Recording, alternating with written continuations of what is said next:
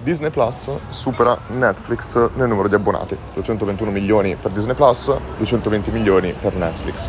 E uno qua dirà, ma cavolo, in pochissimo tempo, in pochissimi anni da quando hanno lanciato, hanno superato tutte le aspettative possibili e immaginabili di Disney Plus, Netflix è destinato in un certo senso a, alla sconfitta eh, vedendo questi numeri. Ma andiamo un attimo in profondità, ci sono alcune considerazioni molto importanti da fare.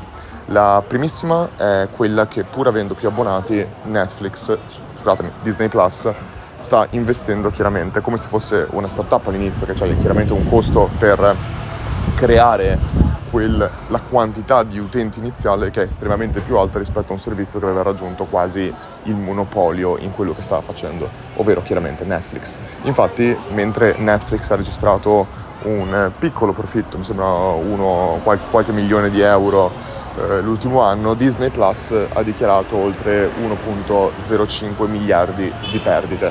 Quindi stiamo parlando chiaramente di, di numeri totalmente diversi, ma ancora una volta non, non si può dire ah Disney Plus è totalmente in perdita quindi Netflix è meglio, no, chiaramente a parità di costi di, ehm, di costi di, a parità di unit economics, cioè del costo che serve per servire un singolo utente, in ogni caso è normale all'inizio quando lanci un business che tu abbia dei costi molto alti perché sono in fase totalmente di espansione. Mentre, mentre, Netflix invece era in fase di assestamento, era in fase anzi di monetizzazione e questo infatti si vede, cioè pensiamo sempre a questo, pensiamo che ci sono diverse fasi in un business, molto spesso all'inizio c'è una fase di espansione dove tu sei disposto a bruciare tantissimi soldi per raggiungere quella massa critica che ti permette poi di andare eh, a profitti e poi ci sono delle fasi che molto spesso si chiamano anche di screaming, di, di, di mungitura, vengono anche definiti, dove invece c'è un rincaro dei prezzi che viene attuato proprio per aumentare i profitti e poter servire meglio i propri clienti. Quindi andare su segmenti, una volta che si è creata l'abitudine, eh, andare anche su segmenti che sono meno price sensitive. Un altro fattore estremamente importante da considerare è il fatto che Disney Plus costa il 38% rispetto, in America, rispetto a un abbonato di Netflix, cioè Disney Plus costa 6,25 dollari circa, Netflix di media un utente negli Stati Uniti ti paga 15 dollari. Quindi stiamo veramente parlando di numeri totalmente diversi, quindi è anche normale che Disney Plus sia estremamente più in perdita rispetto a Netflix. E quindi che cos'è che succede? Disney Plus ha annunciato che aumenterà i prezzi di circa il 38% negli Stati Uniti nel canone senza pubblicità proprio per andare in un certo senso ad andare a un pareggio di bilancio. Chiaramente hanno una valanga, valanga, valanga di analisti e eh, tutti quanti, cioè tutti quanti i calcoli che hanno fatto per dire andiamo almeno in pari con, a break even con gli abbonamenti, quello di aumentare del 38% negli Stati Uniti, tutto questo.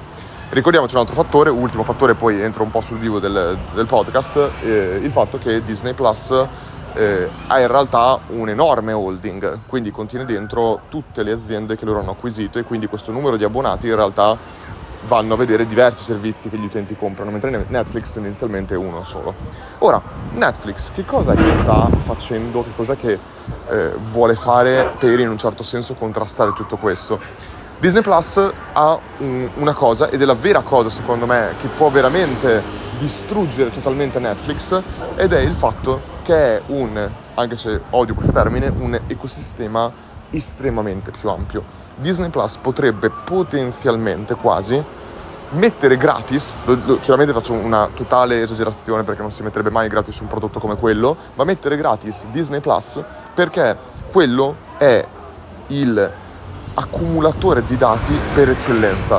Grazie a quello loro possono avere dati su tutti i loro utenti e monetizzare in una valanga di modi diversi. Possono vendere il merchandising, possono vendere i biglietti dei loro parchi giochi di Disney, chiaramente, possono creare nuove attrazioni, possono creare nuove cose, possono fare qualsiasi cosa.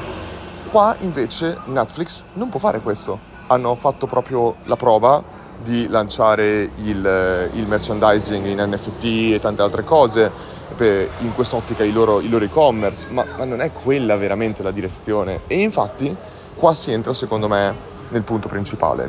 Cosa sta facendo Netflix per contrastare questo? Ora, prima cosa da, importante da considerare, network effect.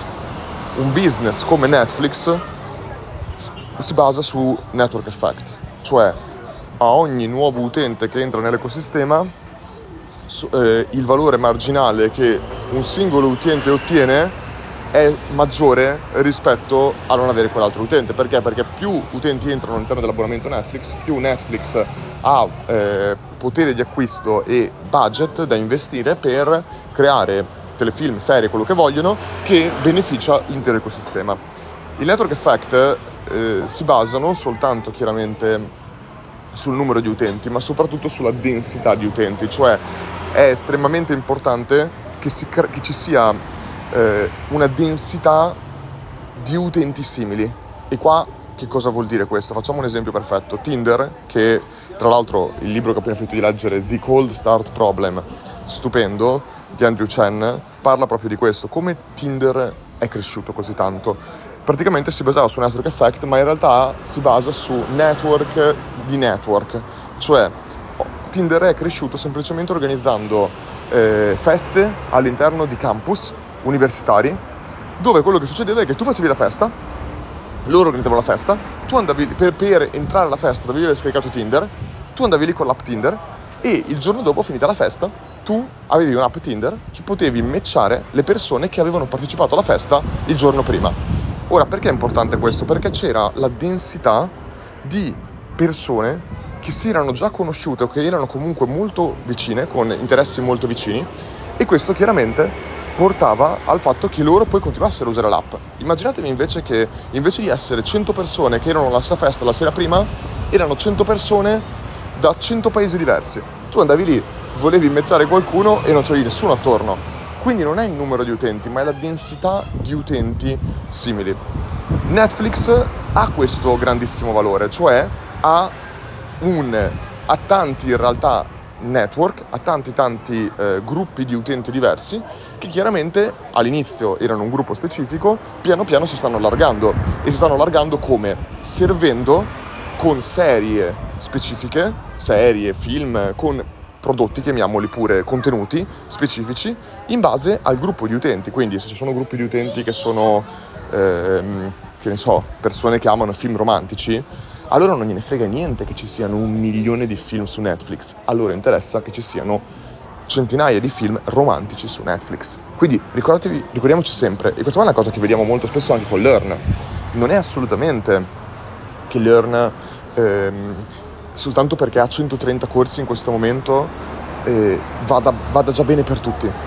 Magari c'è un utente che segue solo corsi relativi all'e-commerce e ci saranno magari 30 corsi per lui o per lei chiaramente, ma nel momento in cui noi ci concentriamo su un segmento diverso che potrebbe essere, lo dico a caso, prodotto, loro dicono ma cavolo non state facendo più uscire corsi. E noi ma stiamo facendo uscire, abbiamo fatto uscire tipo 5 corsi il mese scorso, eh no, perché non sono i 5 corsi adatti per quel gruppo di utenti, quindi non, la, non, non, non continua a esserci la densità per quel gruppo di utenti. Ora, perché stavo parlando di questo? Perché Netflix sta cercando di entrare in nuclei diversi, sta cercando di entrare nel gaming, infatti se andate sull'app Netflix c'è proprio la sezione di gaming, ma oltre questo sta entrando in tutto quello che è invece l'ambito di Disney, che sono i, le, le, cose per bambini, cioè i telefilm, serie, cartoni, quello che vogliamo per bambini. Il grande problema di questo, eh, chiaramente, è il fatto che stanno facendo tanti, ticco, tanti piccoli passaggi per andare nel, nell'ecosistema di Disney Plus, nel mondo di Disney Plus. E questo è cosa succede? Che stai concorrendo nel loro stesso campo.